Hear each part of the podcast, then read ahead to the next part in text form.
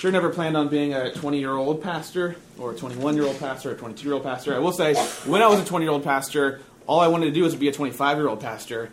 But now I'm a 25 year old pastor and I want to be a 30 year old pastor. Uh, still a little young for the job, but we've had a, a, good five years and looking forward to the future um, as well. Uh, never planned on being a pastor, never even really planned on being a part of a, a local church community. But from the moment I became a Christian in high school, I was very interested in the church. And I did have a lot of ideas about the church, a lot of thoughts and dreams and hopes, and in particular, a lot of disappointments about the church. Because the church almost never met up to what I had dreamed and hoped that it might be. Um, and so the opportunity to become a pastor for me was, was almost an experiment of sorts, right? Could we create a, a local church body? Could we foster the kind of um, community that I had maybe hoped would exist one day. And when I became a Christian, I, I encountered God real powerfully, but it wasn't in a church. It wasn't in um, church worship services. It wasn't in a, a local church community that got together um, to break bread every week and to, to, read the scriptures and to worship together. Um, I found God in, in really in three places in particular. I found Him in a library, in a living room, and then in a, on a zip line.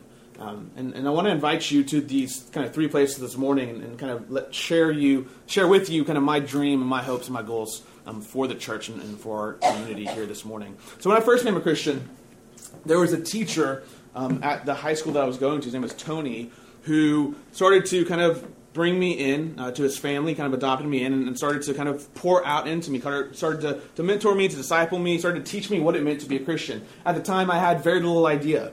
I was surrounded by um, a lot of my life Christians who, who weren't really great examples, right? They were the kind of Christians I didn't want to be if I wanted to be a Christian. I didn't know how to do this. I tried opening my Bible up and reading it, and it was confusing to me. And I tried praying, and I didn't know how. It was boring. I, it felt like I was talking to the ceiling. And so I needed someone to come and, and show me. I needed someone to come and um, kind of lead me into the, the, different ways that, that you and I develop our relationship with Christ. And so Tony um, did this, and, and, where he did this was in the library. So every morning, um, my senior year of high school, we met before school started in a library. Um, if you know how deep of a sleeper I am, okay, um, I'm still I'm just continually perennially late to everything. This is pretty impressive that I got to the school as a senior early. Okay, we met in this library, and every day, okay, senior year, we would pray together, and we'd read the Bible together, we'd talk together, we'd go over things together, and, and we'd hold each other accountable, we'd share with each other. And it was in that library that I really learned what it is to grow in your faith with Christ, what it is to take small but faithful steps, what it is to learn how to further and further practice the spiritual disciplines. I've said this before. I know how to read the Bible because I watched Tony read the Bible. And I know how to pray because I listened to Tony pray. And I know how to confess my sins to other people because I watched Tony confess his sins to me. And I know how to handle conflict because I watched him conflict, right? He, he brought me in and, and, kind of grew me. And now, at the time, I'd been in, in, different churches throughout my life, and I'd never really experienced that. I'd never experienced a relationship or a place where I really was able to grow and foster my relationship with Christ, where I was able to, to be taught and to learn and to be mentored in what it is to be a Christian. But when I became a Christian, I found God. I experienced Him powerfully in that in that library, and also in the living room. Okay, so shortly after that, I started going to a Bible study at the Henderson's house. Okay, on Sunday nights, and um, it was a, a, high school Bible study. Henderson, uh, Chris was the uh, worship pastor here at the church, still is, not was. Um, and they had a group of kids um, from the church, and, and, they would meet on Sunday nights. And I went, and, and I was surprised by what I found there because it was this kind of real honest wrestling with the scriptures. And so we would go through a book of the Bible, we just open it up, and we'd kind of dive in. And I was at a depth that I had never really experienced before. And my experience when you do a Bible study, okay, you show up, no one's read it or thought about it, you open it, and you go, what do you think? And everyone kind of offers like a kind of a half answer, right? And then you kind of move on, right? You play some games, play some ping pong, have some pizza, and then you're done, right? It was Bible study. But this was something different, right? This was a place where people got together and they, they really went into depth. And if they had doubts, they expressed their doubts. And, and if they needed to share uh, and be honest, they were sharing and being honest. And if they disagreed, they were able to have an argument. And, and, yet remain friends. They, they wrestled. They, they weren't afraid of the scriptures, right? They, they really went after. And I, I never experienced that before. I mean, in, in my experience, church was a place where you never heard anything controversial, right? Where you, I mean, you. This is my. This is what I hate about sermons. So if you want to know, I mean, what I think is the worst possible sermon in the world, it's a sermon that doesn't have anything in it that you couldn't think of yourself in two minutes, right? A sermon that, that doesn't actually lead you any further into the scriptures or make you question something that you once believed or make you wrestle with God yourself I sit there for 30 minutes and go, what was the point? I could have thought of that myself, right? I, there was no there was no preparation in that. There was nothing there challenging me, making me wrestle. There's nothing there for me to let my doubts out. There's nothing there for let me um, let me be honest with the text. Let me be honest with the scriptures. But in that living room, I experienced what, what that's like to explore and to, to, to grapple with deep truths and to go past the, the shallow level, go past the surface um, when we think about and talk about God with each other. And then on a zip line, uh, uh, about a year later, I was working at a, a summer camp. And at the summer camp, the, the way it works, the name was Sky Ranch. Um, there were five counselors in our cabin, and we had 29 year old boys every week, and they would just kind of shift through 20 kids. And our job was to kind of give them the camp experience, okay? And, and this really interesting thing happened, and happens in that environment, which is you form this really close brotherhood, okay? Probably at some point in your life, you've experienced something like this. Uh, maybe it was a college roommate, maybe it was a fraternity, okay, maybe it was a team in high school, um, but you had this kind of close, close group of people that you had to do something with, you had this mission with, and you formed this really um, kind of close bond with them. And um, I, I, say on the zip line because the zip line was something we had to do every week, so we would take the kids around and lead them to the different parts of camp, and then we would kind of do those events with the kids. And the zip line was probably the, the, the least fun event to do with the kids. It was the most work for us. Um, there was no shade at the zip line. It was all sun. Okay, so it was just bearing down on you. You were in gear. You had a helmet on. They're nine-year-old kids, so you're putting their gear on and putting their helmet on. And You're tying ropes and you're untying ropes. And then there's the adrenaline of realizing that you're shoving a kid off of like a 150 foot tower, right? I mean, if that doesn't make you a little bit nervous, you probably shouldn't be doing it. Um, and I don't know if you've ever done this, if you ever pushed them off zip line, but there's the scariest like half second of your life because the first mo- uh, movement, the first motion that someone does after they go off a zip line is down, right? The line has a little bit of slack and you catch. And so there's always that like half second where they go six inches down and you're like, please stop, please stop, please stop, right? And they catch and they go. And, and so the zip line was, was kind of um, not the easiest thing to do during the week. You just want to take a long nap afterwards. You were tired, you were hot, you were sweaty. It was also one of the probably the, the most fun for the kids to experience, and one where you see a lot of breakthroughs with the, the kids, right? Because you have kids who are scared of the zip line. And so there's nothing more fun than to take a crying kid and just throw them off anyways. that didn't happen. Uh, right? I mean, it was one of those situations where you have to face a fear, right? It's a teachable moment where you can gather around and you can pray and you can, talk about how sometimes you have to take risk in life and sometimes you have to trust, right? That you're just not going to hit the ground. That someone has taken care of making sure all the ropes are tied. That someone has taken care of, of, of you, is looking after you, right? And you just have to go out in faith. You have to you have to go. And still, um, to this day, actually, it was not too long ago. A kid from our summer there, they were nine years old. There, they're I think juniors now in high school, which which is weird for me to think about. Um, found me on Facebook and emailed me, and uh, it was a moment at the zip line that he remembered. Um, a moment that was kind of like a breakthrough in his own life and in his own faith with God. Right? We we were able to form this this kind of brotherhood, and we're able to accomplish something. We're able to transform uh, people's lives. We're able to, to kind of throw our weight behind a common purpose, a common mission, um, and to really kind of make a difference in the world. Again, that was something that I had never really experienced at a church. Um, I'd never really, in my experience, gone to a church that had challenged me to kind of throw my whole life behind a cause, behind a purpose, behind a mission. Um, I'd gone to churches where, where I kind of got out of hell and could kind of sit there and try to be a, like a nice boy for the rest of my life. Um, but there wasn't really a dangerous, it wasn't really an important and urgent call um, laid out for us. But, it, but on the zip line, I found this, this call from God to, to, to go out, to change the world, to go out and transform people, to go out and impact lives. And, and from that time, that the time in the library, in the living room, and, and on the zip line, I've, I've always deeply wanted other people to be able to experience those situations. And I've always wondered, what would that be like? Is it even possible to do that in a church? A local community of believers. Messy, smelly, with all kinds of flaws, with drama. Would it be possible to have a, a local community where people could experience a library moment, where they could grow in their faith, be trained in their faith, where, where people could experience a living room, where they could share their doubts, where they could be honest, where they could wrestle, where they wouldn't be afraid to question, to really read the scriptures, where they would be able to, to throw their lives into the kingdom, to commit to the purpose, the mission that Christ had called them to.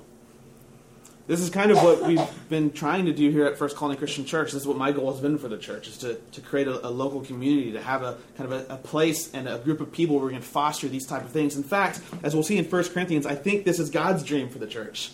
I think He wants the church, a local community, to be a place where His power and presence are experienced in a really powerful place. So, if you look with me in 1 Corinthians chapter 3, we're going to pick up in verse 10, okay? 1 Corinthians chapter 3, verse 10. If you'll read with me. This is Paul writing. He says, According to the grace of God given to me, like a skilled master builder, I laid a foundation, and someone else is building upon it. Let each one take care how he builds upon it. Now, Paul was a church planter. This is what he did. He, he traveled around and started up churches. So he converted a few people introduce them to each other, get a pastor there, um, set up some deacons, things like that, and then he would travel on. Most of our New Testament are letters that he wrote to the churches that he had started. Um, now, the church in Corinth, who he's writing to in, in 1 Corinthians, had some problems. Okay, so Paul had some dreams and hopes for the church in Corinth, and they had their own plans. Uh, I've called the church in Corinth church gone wild before. Okay, it's the church that you don't want to be. Um, they had lots and lots of problems they would get drunk at communion. Okay, that was like a that was like a time for them to really party at communion. And Paul's writing them like, "Hey, how about we don't do that?" Right? Um, one of those things that seems like a good idea, maybe, but it's not really a good idea. They would um, use communion to be a time to separate the wealthy and the poor. Right? The wealthy would have this kind of remember communion back then was a full meal. They'd have this huge five course meal while the the poor would go hungry over there. He said. Are y'all not getting together to celebrate how Christ has loved all of you equally and shared His grace with all of you? What are you What are you doing here? You're hoarding. They had a guy who was sleeping with his stepmom. Say, what? Yes. He was sleeping with his stepmom, and they were bragging about it. They were proud of it. And Paul has to write them, like, that's not something to be proud of, right? I'm sure Paul is sitting there thinking, I never in my life thought I would have to say that. So as high schoolers, sometimes that situation occurs, right? You say something, and in the back of your mind, you're like, I never thought in my life I would ever have to say that sentence, right? Don't eat the pen. I mean, you just think that you never, you never think that you have to express Paul's sitting there going, "Don't. This is not a good thing, right? This is not something to be praised. We need to stop this behavior um, at the moment." Now, one of the things that they had done was the church had split off into factions. So they had um, had these kind of competing groups. So Paul started the church, he built the foundation, and then other people have been building the church. And they have kind of attached themselves to different of the builders, okay? So some have said, I'm with Paul, and some have said, I'm with Apollos, a pastor who's here. Some have said, I'm with Christ, I'm with him, or I'm with her. And they have split off in these groups, and they're competing with each other. And they're saying, We're more spiritual than you are. We should be leading the church. We're wiser than you are. We can perform more miracles than you can. We have uh, we speak in tongues more than you do. And they're kind of it'd be like if uh, FC Cubed kind of split off into these factions, and some people are like, "I'm with Pastor Mike," and some people are like, "I'm with Chris," and I'm with Wes, right? And our groups are kind of competing each other, trying to brag, trying to gain ground. Obviously, my group would win, but there's this kind of disunity in the church, right? And, and one of the reasons Paul's writing this letter is to say, "Hey, you you've got to kind of come back together here." Remember this famous chapter in 1 Corinthians 13, right at every wedding? One thing remains love. He says, look, if you, it doesn't matter if you're grouped and speak in tongues more than anybody else. It means nothing if you're not loving each other. It doesn't matter if you have faith that can move a mountain. It, it's worthless. He says, y'all are like little kids here. You should be loving each other. He says, the wisdom of God is not found in, in being better than other people and bragging about your importance and your power and your leadership and your authority. It's found in a cross. It's found in loving others, serving others, lifting others up. So Paul's addressing these factions. In fact, that's what he's just been writing about. And then in verse 10 he says, um, By the grace given to me, I built a foundation, and now other people are building upon it. In verse 11 he says, For no one can lay a foundation other than which is laid, which is Christ Jesus. Now, if anyone builds on the foundation with gold, silver, precious stones, wood, hay, straw, each one's work will become manifest. For each one's work will become, um, I'm sorry, 13. Each one's work will become manifest, for the day will disclose it, because it will be revealed by fire. And the fire will test what sort of work each one has done. If the work that anyone has built on the foundation survives, he will receive a reward, the builder, that is. If anyone's work is burned up, he will suffer loss, though he himself will be saved, but only as through fire. Now, this is really a warning to the pastors, okay, to kind of get their groups under control. Um, he's saying, look, there's a way you can build the foundation that I've, I've left you in this church wisely with gold and there's a way you can do it wrongly, a way that's not going to last, a way that's going to be burned up. He's saying God takes this seriously. This is not something to play around with, those who are leading the church in Corinth. God cares very seriously how his local communities are interacting with each other, what they're doing. The reason why he cares is in verse 16 here. This is hugely important. Verse 16. This is why it's such a big deal that they take care of and make sure they're doing the right thing with their, their church. Verse 16 Do you not know that you are God's temple and that God's Spirit dwells in you? If anyone destroys God's temple, God will destroy him. For God's temple is holy, and you are that temple. Now, um, we have a bit of a problem when we read this verse. Okay, here's the problem. You and I speak English. Okay? Um, besides not being the language the Bible was written in, English is also a poor language in certain regards. We have deficiencies in our language. One of them is this. In most languages, when you use pronouns, there's a different form for a singular pronoun and a plural pronoun. Some of you, I know, have just checked out, right? This is not English class. What are we doing here? Okay, I'm not diagramming a sentence. Don't even try to go there. Um, English doesn't do this, particularly with the second person. What I mean is, is this you. What's the plural for you? Okay, Texans. Y'all. Utes, uses, you guyses. What's funny is different areas of our country have tried to fix this deficiency. Have noticed it's hard. We get confused, right? When I want to say you to all of you, what do I say? You all. Y'all. Texans know how to do it. I mean, we've been We've been telling people for a long time that everything's better in Texas. They're just not believing us. In fact, I think a good practice for you when you read the scriptures, and we'll, we'll apply this here to verse 16, is for you to read like a Texan. There's a guy named John Dreyer who created a, a, a Bible plugin on an app for the Bible that translates a lot of these yous into y'all. The reason is this when you see that word you in verse 16, you see it? Do not you know? That's not a singular you. That's not talking about you as an individual. That's a plural you. And when you see that word temple, that's a singular. Often when we read this verse, I think sometimes we reverse those, um, those words. We think that all of us individually, as one, are temples. So that God has a lot of little temples running around in the world. Paul's not saying that. Paul's saying you, the church community, together are one temple. You're where God dwells. John Dreyer, the guy who created that, that app, uh, he says this there's at least, he did the math here, at least 4,700 verses in the Old and New Testament where the English you could lead a reader to think it's directed at him or her personally, when in the original language it's you plural. It's talking about a church as a community. Um, now, the problem with this is our English does this for us, and then we already exist in a world where we're kind of individualistic, right? I mean, we're already tempted to kind of make everything about us and my personal relationship with Jesus and my personal experience of God. And sometimes we have a hard time incorporating church in that, right? I've said this before. I think it's a misunderstanding of church when church is nothing more than your Facebook friends with Jesus, right? Your mutual friends with Jesus. We don't just happen to like the same person, right? We're actually connected to each other we're actually involved in a community. We're actually a, a spiritual family.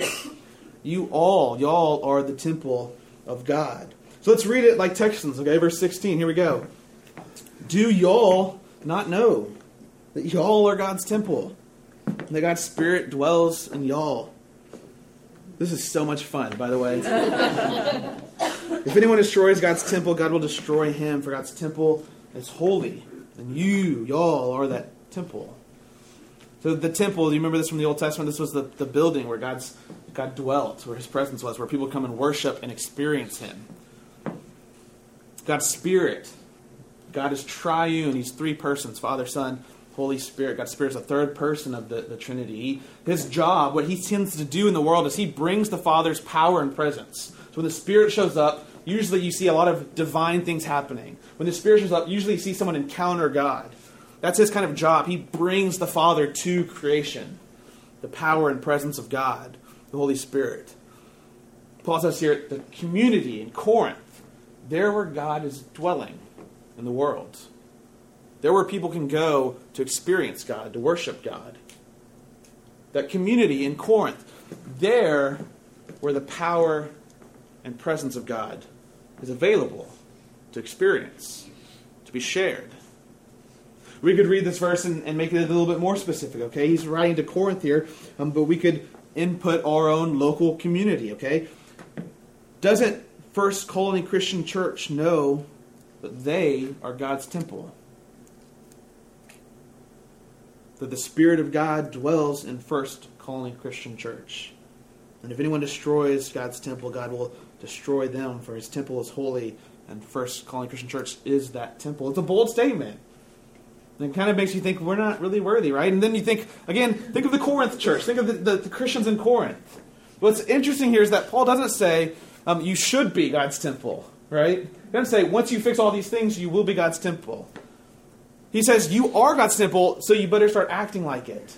Even with all of your flaws, even with all the things you do wrong, even with all the things you need to do better, you are God's temple. This is God's dream for the world. The church. Regular people like you and I, worshiping together, living life together, growing spiritually together, reading the scriptures together, going on mission together. And this is God's dream. This is His plan for His power and presence to be experienced in the world. We worship, we go on mission. We're God's temple, where His Spirit dwells. Now, this morning, I, I want to ask the question we do this every year here at the 1st of January. Have we done this in 2013? In what ways have we done this? How's that looked? And then, and then looking forward in 2014, where will we be going? That's kind of our yearly State of the, the Union address, State of FC Cubed address, okay?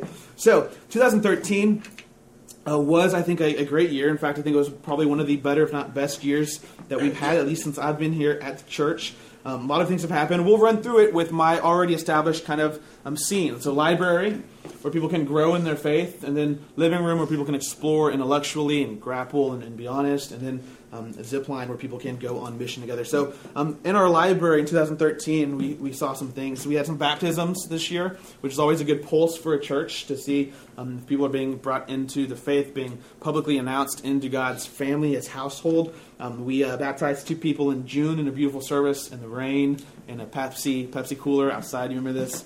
Um, Asher and Adriana. Um, praying for Asher. Asher went through the fire that day. Trials, too many trials and tribulations. the kingdom. Um, we've had other prayer services throughout the year. Again, this is a time um, where if you struggle to pray, this is a time where you can come in and hear other people pray. This is a time where you can come and practice and pray. Um, our children's ministry has run strong in teaching our kiddos um, such an important thing. Um, to be able to train up our, our kids in the way of the Lord. Um, we don't babysit in those rooms. Okay, we teach um, we, we try to tell who God is, what He's like, what He's done in the world. It's not a time where we just kind of hide them away from you. Um, I actually want them in here to listen to my sermon. I'm told they can't take notes, though. Uh, I'm going to try it out. Uh, we uh, have our high school ministry up and running. In fact, this is probably one of our bigger um, things in 2013 is we were able to hire uh, Wes Pogue as our, our, youth pastor. And if you've not met Wes, he's the one who does the announcements. His beautiful bride, Beth. And then his, I think, 32, 33 kids? What is it? Five kids? Okay, it's a, it's a lot. Uh, you should you should get to know them and, and, meet them. And so, training up our high schoolers, um, giving them a place where they can grow, where they can be honest, where they can wrestle with the scriptures. We have a middle school ministry that is thriving, um, often under the radar. Zach McKeska, uh, Michelle's husband, does this on Sunday nights as well. They just had a lock in actually on Friday, and apparently, I'm told there's still a middle school ministry. So, which is always a real question after a lock in. Okay. Um, we have a, a, women's day group that meets, um, and I know that they really get after it together. We have a we had this last year for the first time ever a men and women's retreat, which by um, which was so successful that there was immediately demand for two a year. So we already have spring ones coming up. We'll be in details to you there. So a few ways that, that we tried to create this library experience, and I think we're successful. Um, living room exploration. One of the things that a lot of you I know are here at the church for and, and appreciate about the church is that um, we take the scriptures really seriously. We try to take the scriptures seriously. And when I preach, I try to be I try to be really biblical, right? I, I, I my, my, main priority when I'm thinking about what a sermon is is what text are we in? Um, what what kind of digging are we going to do in that text? How am I going to challenge your views on God? How am I going to how am I going to teach you something new about the scriptures? How am I going to challenge your your mission and your purpose in the world? So, looking back on sermons, um, we finished the the Acts series, which was uh, a small miracle in itself. We, uh, toward Easter, had our Resurrection Matters series, which I thought was a pretty special time. Um, just real recently, we had our Incarnation Matters series. So be on the lookout for another theological word with matters. This kind of the thing we're doing, I guess. Um, we had our FC Cubed family traits. Then we had our big Daniel series where we walked through the book of Daniel um, in two parts with the resident aliens at the beginning and visions of victory at the beginning. We brought back our elephant in the room this summer, which I'll, I'll, tell you is one of the things that makes our church really unique, okay, among other churches. That um, if you're not aware, in the room is when we come and we debate the most controversial topics we can think of, okay? And we'll get two people to represent the two sides, and we'll go at it, and we'll have question and answer. This summer we did evolution, creationism, the role of women um, in church and at home, and then um, the God's sovereignty. Um, what is He responsible for? How much does He control? What does He allow? How does free will play into that? Um, I can tell you, we've had people from other churches come and get in trouble for participating. Right? that's what I'm talking about. Right? This this kind of place where questions are discouraged. I don't think that's what the church should be. The church is a place where questions are encouraged, where we dig into the Scripture strongly. Um, there are already plans in the work for Elephant in the Room this summer. We'll be doing that as well. We had different book studies and classes and things of that nature. Um, Zipline, okay, purpose and mission. Um, if you look around, we've had growth, okay? Um, beautiful growth in first service and in second service. We've added new families, we've added new faces, we've got new kiddos running around. Um, we've been able to, to grow and invite more people into our community and to experience the, the joy that we experience here. We are partners for a long time with East Fort Bend Human Needs, um, and so we're able to pour more, I think, energy and effort and money uh, over there, raising funds for them, doing school supply drives, things of that nature, providing volunteers. Uh, we started a partnership with Elijah Rising, if you're unfamiliar um, with that. It's a, a human trafficking ministry. Uh, so Houston's one of the biggest cities for human trafficking. Um, they go out on the front lines um, and seek to rescue um, and pray over and, and, bring Christ's light into these dark places. And so we have been partnering with them financially um, for the year. We have been praying for them, and then just real soon here in a week or two, we're going to be out on the ground um, in Houston, working side by side with them. So, um, in fact, it's this next Thursday if you're interested. If that's something you think you want to do, is be on the ground. We're going to meet up at the church. You know what time, Sam? Yes, so Thursday, having a day of fasting if you want to participate, and then at 7 o'clock we'll meet at the church. And this is just a great time to talk about what outreach looks like in a very frank and kind of nuts and bolts manner. And then after that, we can break fast together um, and pray together before our first. And so that'll be this Thursday. And then the following Thursday, we're going to meet at the church at 7 um, to um, possibly break fast together, then go out to outreach. Um, so this, this Thursday, just come. No obligation if you show up. I'm not going to call you on outreach day at 7 o'clock. This week at 7, just to talk about what outreach is going to look like. And the following week, um, actually going in outreach. And that um, the outreach is only open to 18 or Great. So I, I, hope to see you there this Thursday evening. I'll be up here, um, and, and, hope again if God's calling me to do that, uh, to be up here. It's not the only way you can partner with Elijah Rising uh, at First Colony, but it is a way if you feel so called. Um, on mission, I know for a fact that um, even personally that that um, we've all been growing and, and, being called to go out and to um, to go out and meet neighbors if we've never met neighbors, and to, to befriend people, and to to pray for people and invite them to church. And for some of us, it's a really big step, right? And for some of us, we've just invited people for years and they just keep ignoring us, right? But we're going to just keep inviting, right? We're just going to keep sharing the, the, the, love that Christ has given to us. We're going to keep sharing the, the church community that we have um, been called into. So 2013, there's a long list of things we to keep going. I think um, we made important steps toward being a place where, where God dwells and His Spirit is available and powerful. Always room to improve, and so that's what we're looking to do in 2014. In the library, in our library of discipleship, okay, we want to. One of my goals for 2014 is to further think about and implement ways to integrate um, members and to um, kind of provide an on ramp onto the church. Okay, so um, some of you, I think, can attest to this if you've come real recently. Sometimes there's some questions like, what do I do to actually become a member? Um, what does it actually mean to be a member? Things like that. So um, we'll have that plan coming out to you soon. Um, characteristics of a member, I think.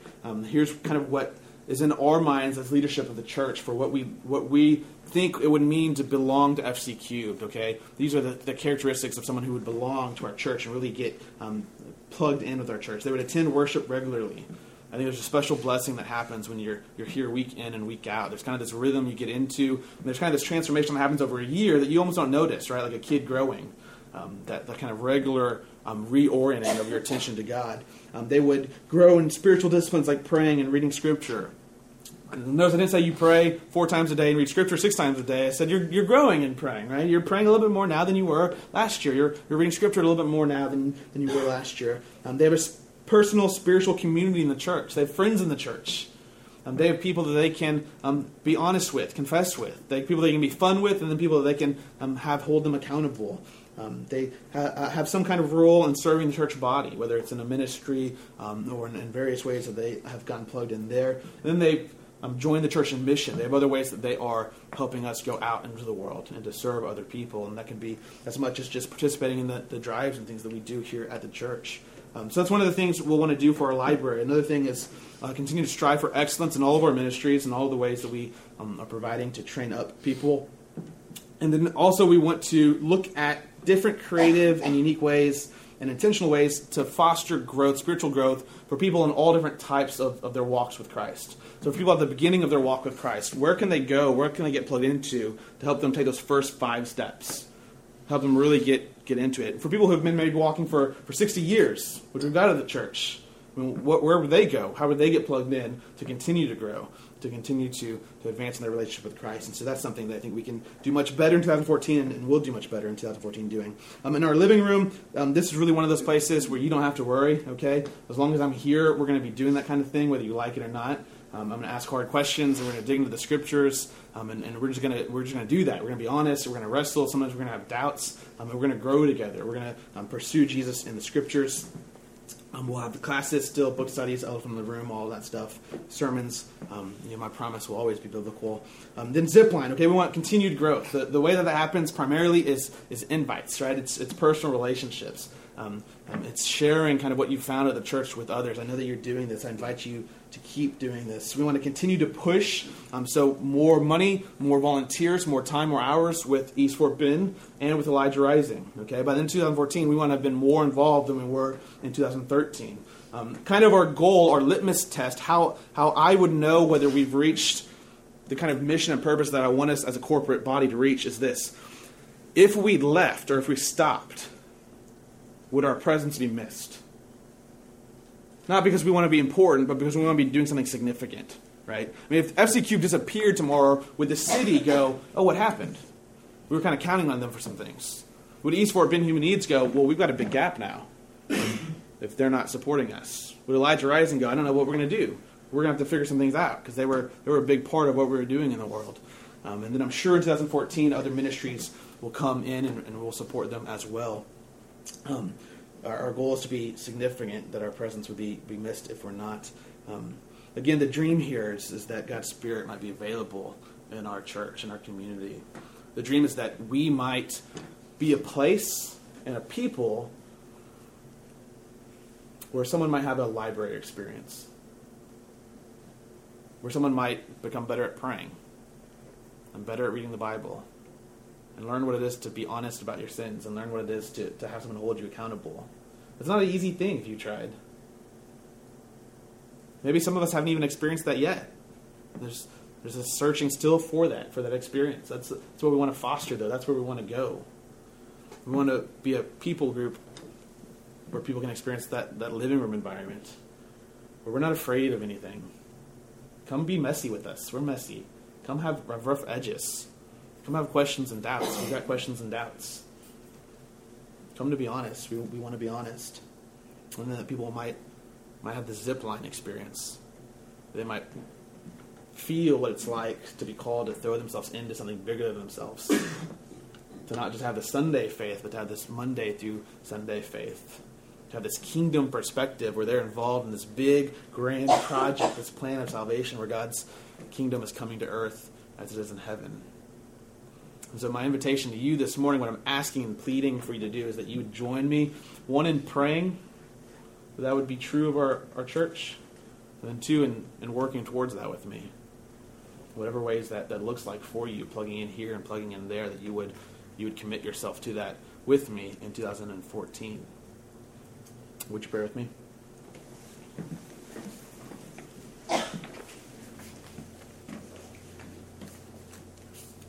Father, we thank you for our time this morning. We pray that you would bless us and bless our church. We pray that you would um, be with our, our, different ministries and our different leaders and, and all of us who are involved here um, with our families, with our friends, and with our neighbors. We pray that you be with Sugar Land and with Houston.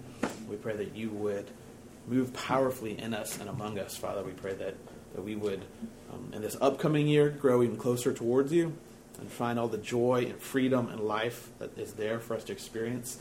We pray that we would grow in our knowledge of you, grow in our, our grasp of the scriptures, Father, that we would be people of the word, and that we would be people in 2014 who, who are more committed to the mission, who have further, further figured out what it means to, to be on a task with you, to be all about your kingdom, to be all about what you're doing in the world around us.